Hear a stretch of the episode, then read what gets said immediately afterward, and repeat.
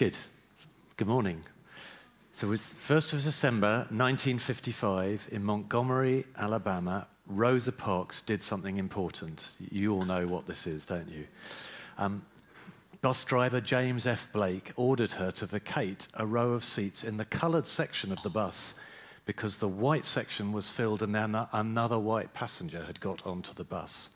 So the next row of coloured seats beyond the white seats, which were at the front, should become white seats. And uh, what she did that day was a pivotal moment in the civil rights movement in the US. Yet it was not an action she had planned. Up until that day, she had many times given up her seat on the bus when the bus driver asked her to. Speaking afterwards, she said, People always said that I didn't give up my seat because I was tired. But that isn't true. I was not tired physically. No, the only tired I was was tired of giving in. Right? She also explained that it was her faith that enabled her to uh, disobey the law and stay seated that day. Now, in, the, um, in this um, book that we're looking at, it's one of the letters of the Apostle Peter, he calls us to live like Jesus in the world. Now, why is that? You see, Peter is telling us how we can win others to Christ. That's a big theme in this book of uh, first letter of Peter.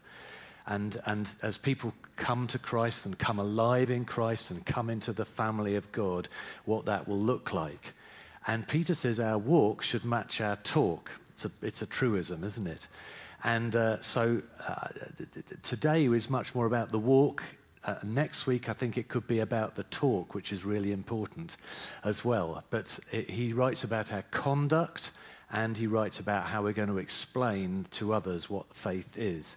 So in 1 Peter 2:12 he says, "Keep your conduct among the Gentiles honorable, so that when they speak against you as evildoers, they may see your good deeds and glorify God on the day of his visitation."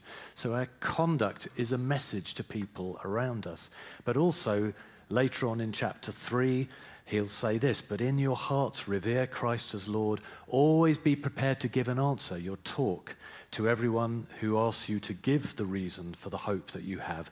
But do this with gentleness and respect. Your conduct still matters, keeping a clear conscience, so that those who speak maliciously against your good conduct, your good behavior in Christ, may be ashamed of their slander.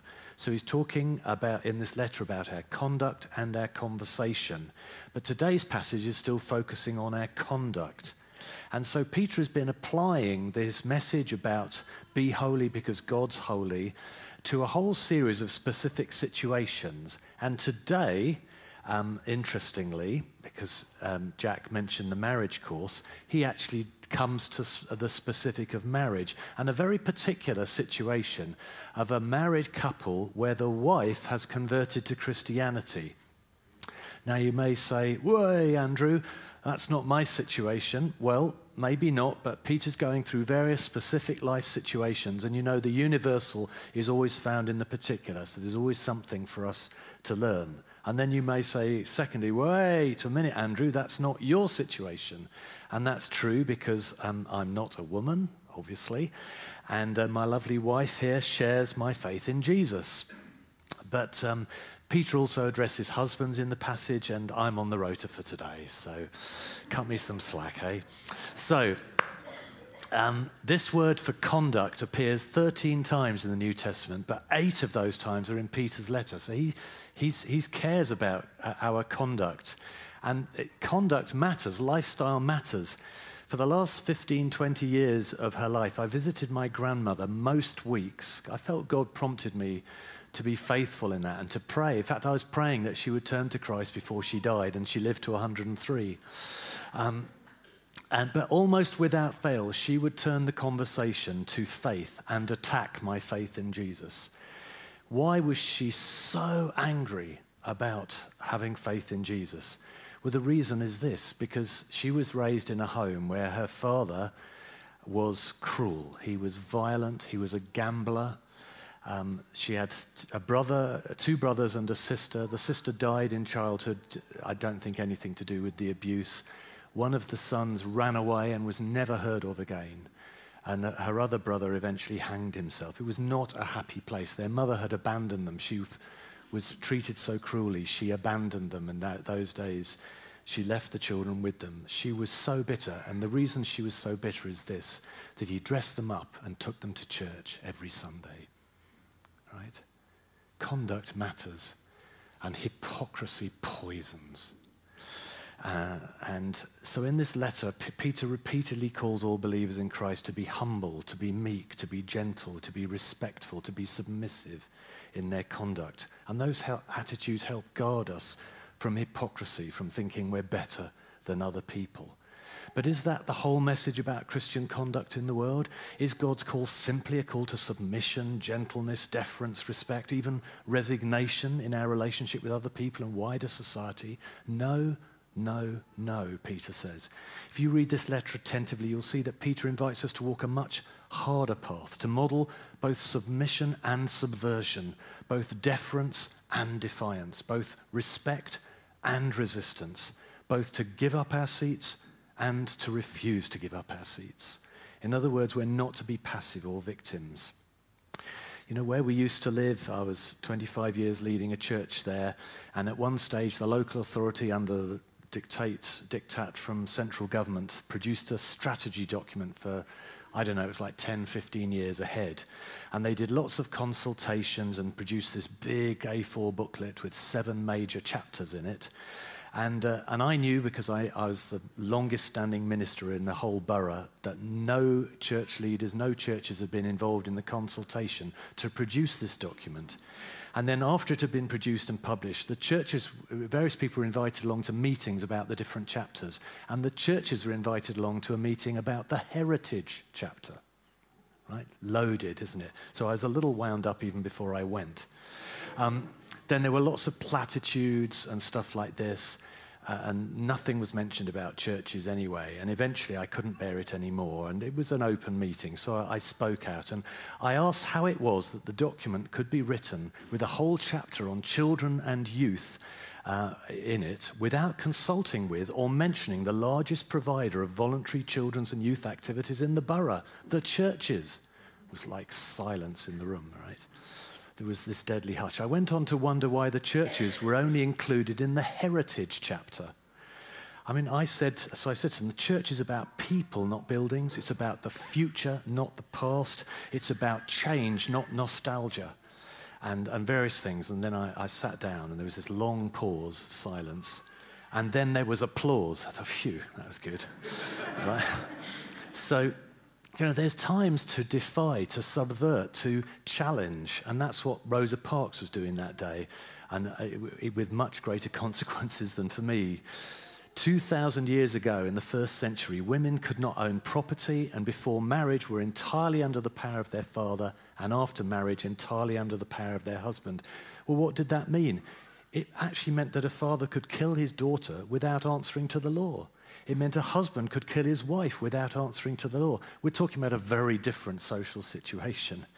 And when this, uh, so, so when Peter wrote this, if a man was converted to be a follower of Christ, his wife, his servants, everyone would be brought to church as well. But what happened if a woman was converted but not her husband? This was a common situation. We know this in the early church which was a liberating community for women, and it's addressed in our passage today. So, as I read this passage, listen out for how Peter calls for both submission and subversion, deference and defiance, respect and resistance, and how Peter calls wives to subvert their families for Christ. So, 1 Peter 3 1 to 7. Wives, in the same way, submit yourselves to your own husbands, so that if any of them do not believe the word, they may be won over without words by the behavior of their wives when they see the purity and reverence of your lives. Your beauty should not come from outward adornments such as elaborate hairstyles and the wearing of gold jewelry or fine clothes. Rather, it should be that of your inner self, the unfading beauty of a gentle and quiet spirit, which is of great worth in God's sight. For this is the way the holy women of the past, who put their hope in God, used to adorn themselves they submitted themselves to their own husbands, like Sarah, who obeyed Abraham and called him her Lord. You are her daughters if you do what is right and do not give way to fear. Husbands, In the same way, be considerate as you live with your wives and treat them with respect as the weaker partner and as heirs with you of the gracious gift of life, so that nothing will hinder your prayers. Amen. Thanks for, thanks for his word. So in verses 5 to 6, Peter tells us three important things about Old Testament women that he sets up as a model for wives who follow Jesus. For this is the way, he says in verse 5, this is the way the holy women of the past who put their hope in God used to adorn themselves. They submitted themselves to their own husbands, like Sarah, who obeyed Abraham and called him her Lord. You are her daughters if you do what is right and do not give way to fear. Firstly, they, we, they are women who hope in God. Where we place our hope is where we look for our happiness. The Bible repeatedly tells us don't outsource your happiness. There's a tendency in us to make other people responsible for our happiness, but this makes us hostage to them and whether they do the job that we want them to do. Sometimes we slip into thinking we can only be happy if we can pass an exam, get a promotion, win the lottery, have a partner, have a child, whatever. Peter reminds wives not to outsource their happiness to a husband or anything else a job, a business, a promotion. Make sure they're hoping in God for the future and for happiness. When you outsource your happiness, you give control of your life to another. It's not a good place to be. So, um, there is only one person you should outsource your happiness to. That's God Himself. On four other occasions in this letter, Peter mentions that hope in God is the true ground for Christians to stand on. So it's his message to all people, men and women. It's not just for women. So, secondly, he then says, they are women who do what is right.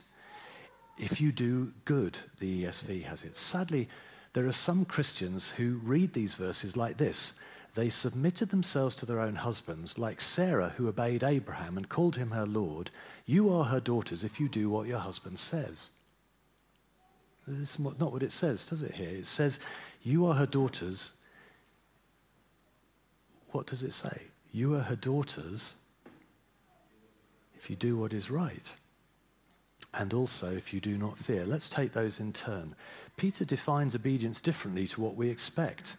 Yes, he's calling wives to good conduct, the same call he's been given to all believers in his letter. We're all called to conduct ourselves well. The call of a Christian is first of all to obey God. And maybe the biggest hindrance to us sharing Christ is that we're overly submissive, deferential, and respectful to our friends and relatives. We don't want to cause upset. We don't want to be thought odd. We crave acceptance. And in this letter, Peter tells us that upset is inevitable if you're going to engage in mission.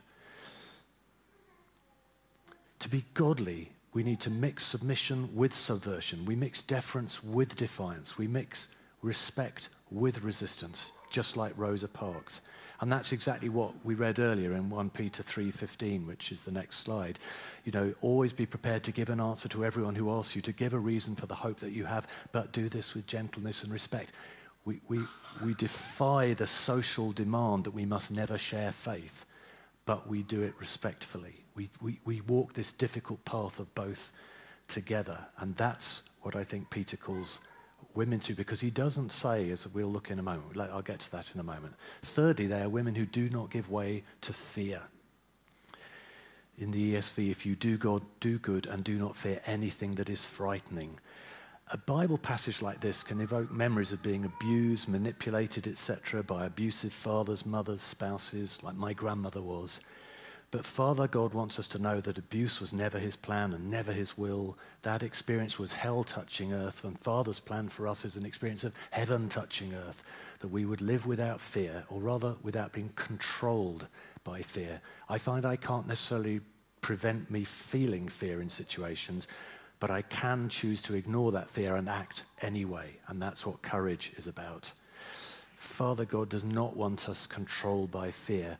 And I just want to take a slight detour here because clearly violence of, and abuse and trolling by men against women is pandemic in our society and is utterly embarrassing and shameful. I think it's awful if I go out at night, say to go and post a letter at a post box, and there's a woman in the road in front of me, and I can see she looks over her shoulder and she's fearful because a big tall man is walking in the dark behind her. I think that's dreadful.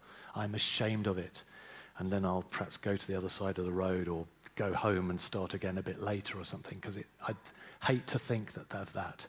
And that the statistics for like from um, you know 232 women on average report being raped each day in England and Wales. That is shocking and awful. Um, and the issue of domestic violence, two uh, women murdered by their present or former partners each week on average, is shocking and dreadful. And um, if you go on the NHS website, you can find the signs of domestic abuse, coercive control. I've just got a few slides here. Uh, you know, uh, it's questions you can ask about your relationship with your significant other. Are they jealous and possessive and suspicious? Do they cut me off from family and friends, try to isolate me? Are they charming one minute and a monster the next? Do they control every detail of my life? For example, access to money, who I should see, what I should wear. Do they monitor my movements with GPS settings on my phone? Do they force me to show them all my texts, WhatsApp, and Facebook messages? Do they blame me for the violence? Um, you, there's a whole series of things here. Maybe we, I can put them out on, on, a blog, but you can just look them up. If you Google this on the NHS website, you can find these things it's good to make a check. I'm not saying if any single one of these things you say, yep, tick, Elspeth and I share our locations on our phone, but it's mutual. It was a decision, it was a choice. If Elspeth wants to turn it off, that's fine with me, yeah?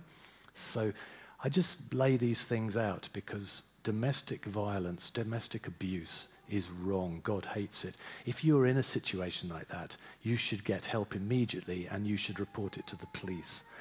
Um, and I think that's important to be said. The outstanding Old Testament passage about wives is Proverbs 31. There we read about a model wife. This, uh, to jump through the slides, sorry, uh, to that slide. Here we go. She is clothed with strength and dignity. She can laugh at the days to come. I just love that. When a woman or a man has her hope in God, she laughs at everything the future will bring and might bring because she hopes in God. Peter's vision for wives is to be the daughters of a Sarah, women who fight anxiety that rises in their hearts. They wage war on fear and they defeat it with hope in the promises of God. And uh, so let's laugh at the days to come, women and men. And you know, with hoping in God and doing what is right, living free from fear is something Peter calls all Christians to as well. So you can find that in 1 Peter 3 13 and 14 right? It says, do not fear their threats, do not be frightened. It's a call to all of us. Fear is a joy killer, fear is a faith killer, fear is out to pull you down and get you messed up. Rosa Parks said this I was a person with dignity and self respect, and I should not set my sights lower than anybody else just because I was black, right? Or just because I'm a woman, or just because I'm a child, whatever you want to fill in there. God made you and he made us in his image. Now back to 1 Peter 3 1 to 7. So it says, Wives, submit to your own husbands in verse 1. Hold on, Andrew, submit. That's a tough word. You talking about uh, just what I'd expect Christians maybe to talk about, being patriarchal, misogynist. Well, I don't think that's what the Bible is teaching. Jack spoke a couple of weeks ago on submission and the, the merits of it, and uh, you can go and listen to that. I really recommend that. But let, us see how Peter actually defines this here, because he say, it says, wives in the same way submit, or likewise submit. So he's referring back to his previous references, like in 1 Peter 2, submit yourselves, he's addressing all Christians, for the Lord's sake, to every human authority, whether to the emperor as the supreme authority or to governors who are sent by him to punish those who do wrong, etc., etc. For it's God's will that by doing good, right, having good conduct, you should silence the talk of ignorant people. So there's a context here. And I just want to point out a couple of things here from 1 Peter 3 1 to 6. Submission does not always mean agreeing whether it's citizens submitting to the law or wives submitting to their husbands, this is never mindless. Rosa Parks was disobeying the law of her land when she stayed seated in that bus seat. But that law was commanding something ungodly, wrong. And so, as Jack made clear, those kind of laws can be and even should be disobeyed at times by Christians. And uh, the scenario is clear here. This woman has become a Christian. Her husband has not. According to the social norms of her day, she should have his religion and has no choice in the matter. But Peter makes very clear that she is entitled on these, the question of the most of ultimate reality and meaning in the universe. To, and she's found Christ. She should hold on to her faith in Christ and be defiant in holding on to that, but not defiant in angry ways, but in a submissive way. So submission can't mean agreeing with all that her husband thinks. It can include holding to a different or opposite or contrary opinion. And then, secondly, again in that context, submission does, did not mean avoiding any effort to change a husband, because Peter's saying here about how her, a wife may win her husband to Christian faith. That's the whole purpose of what he's instructing here. In other words, he's saying, Wives, I want you to try and win your husbands to follow Christ. Now, Peter I think, is, is discouraging. You know, he's talking about submission, respect. So, you know, nagging is not the way to do that. I know uh, both men and women can engage in nagging to try and change their husband or wife. It doesn't work and it won't succeed. Or shaming is another thing we can try. But that's not, again, talking about being submissive, respectful. Shaming is not the way for either husbands or wives to try and adjust one another. But the call of a Christian is first of all to obey God, and that requires to some degree subversion, defiance, and resistance of social norms. It requires, I would suggest, a godly mix of submission with subversion, deference with defiance, respect with resistance. And in marriage, Peter says we aim both to delight and to defy one another where we need to stand ground for God's way. So, what about husbands? Um, and um, why six verses for wives and only one for husbands? Well, we actually know from the historical record that churches attracted many, many more women than men in the early, in the early days of the church. So I think that's probably the only reason why. But let's look at this now. Husbands show honor to the woman. Likewise, husbands, live with your wives in an understanding way, verse 7, showing honor to the woman as the weaker vessel, since they're heirs with you of the grace of life, so that your prayers may not be hindered. Weaker? Don't tell me I'm weaker, you women object. What is meant by weaker? And clearly, this is a point that can be argued. I, I, think we can just say maybe that testosterone is responsible for men generally becoming larger and more muscular. And in the days before electricity and what have you, that probably counted quite a lot and led to a lot of uh, certain kind of domination on what have you.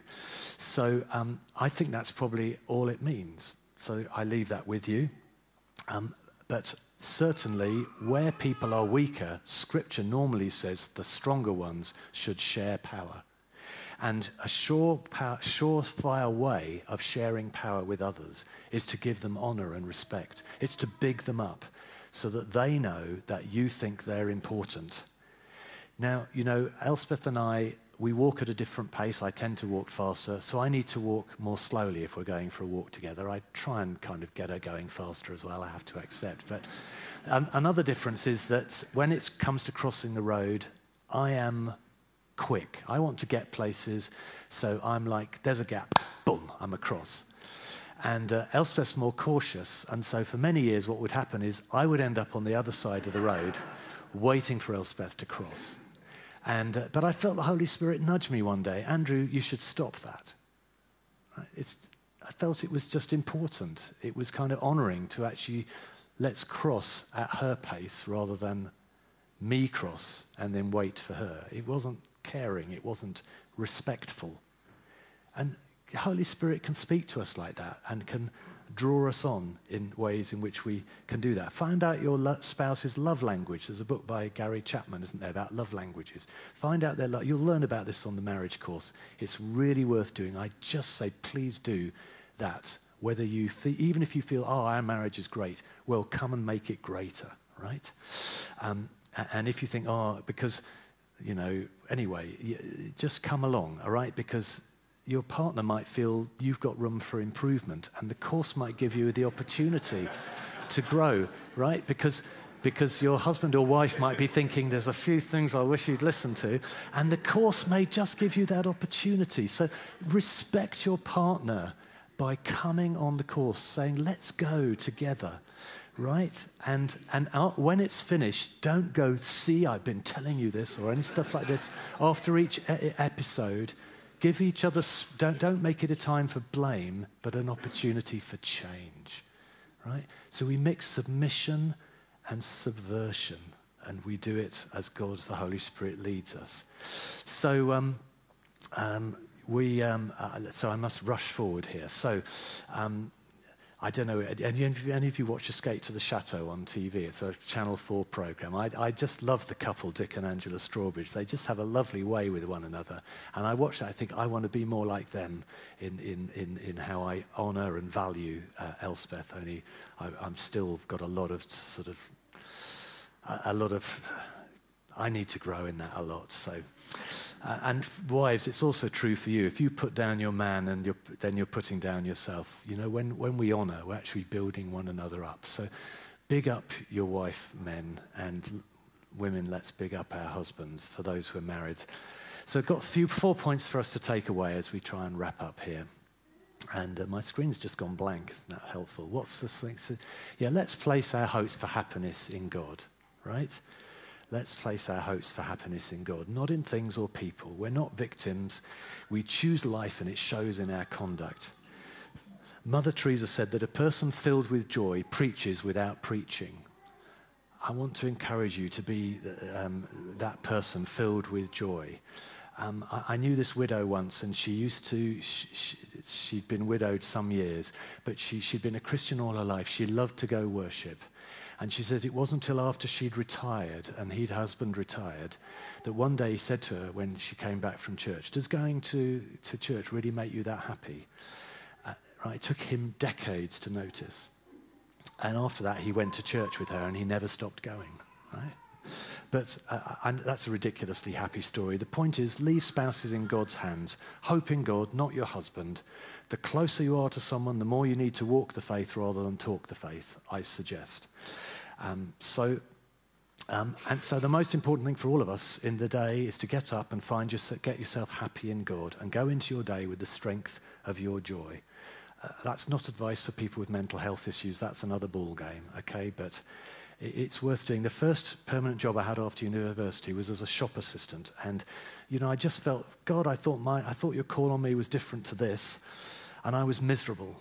But you know, God used the time I spent working as a shop assistant, and He spoke to me through Proverbs. There's lots of Proverbs about being cheerful. And I found that when I determined I'm going to be cheerful at work today, the day used to go much quicker. Joy is a wonderful thing. Treasure it, look for it, seize it, get rid of joy killers. Number two, let's not give way to fear. Right? Um, uh, let's laugh at the days to come. Right? It's a good thing. Joy is a defeater of fear. Number three, plan meaningful time with people who don't yet know Jesus. I heard um, recently some talk about people saying they try and spend an hour a week with neighbors or workmates outside work who don't yet know Jesus. Oh, I thought, wow, yeah, that, I wonder if I, I need to be more intentional maybe. We'll hear more about that in weeks to come. And, um, and then lastly, don't be defeated by failure. However messed up we are, Jesus provides a way back. Later in chapter 3, Peter will say this Christ also suffered once for sins. The righteous, he was righteous, for the unrighteous, that's you and me, that he might bring us to God. Right, he's made a way to always bring us back to God. We are not everlastingly failures. We have the way of a fresh start in Christ. And I want to commend that to you. Remember that. And one last story. When I was a brand new Christian, I went off to university and found I was sharing a room with a guy called Chris, who was being sponsored through university by the army. Uh, I knew almost nothing about Christianity, but I tried to tell him about my faith. And one day when I asked him to church, he agreed to come. And that Sunday evening, church was awful. Um, you know how extra sensitive you are when you bring someone to church. Maybe you're here today, you brought someone to church and you're extra sensitive and you're thinking, Andrew, I wish you'd stop or whatever. Um, it was like that, you know. I wish the preacher would stop, the worship was dreary. Um, the gathering ended, and I thought, goodness, I'm going to have to ask him what he thought, you know. So I steeled myself and I turned to him. And you know what? He was weeping. He was weeping. And he came to Christ and he's still following Christ. God can use us even when we're not very good. If our hearts are right. So, but let's be the best we can for Jesus, yeah? And, and reach out and make a space for people to know him. Do you understand as we, maybe Adam and the band are going to come to the front and we'll have some more time to worship. But I just wonder if, if there's anything that you, you that you would reach out to God, something that's landed in your heart this morning. It could be nothing to do with what I've said, it's something else the Holy Spirit's highlighted you. But you know, it's not blessed to hear the word of God, it's blessed to do it. And I want you to make a little plan with yourself and agree with God. Just do some business with Father right now.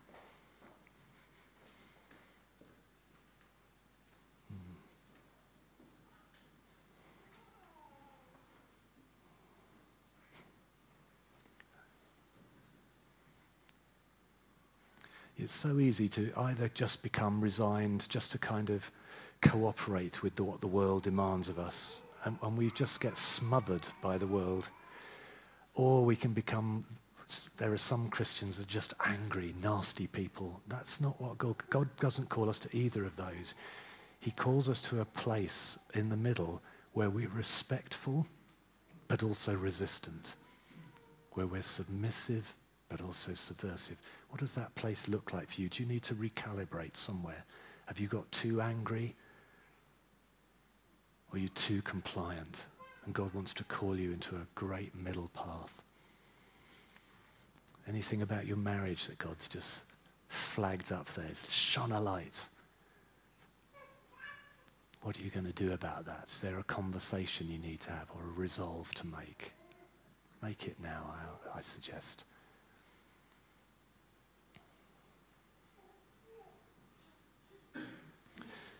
We do, God, I look to you first.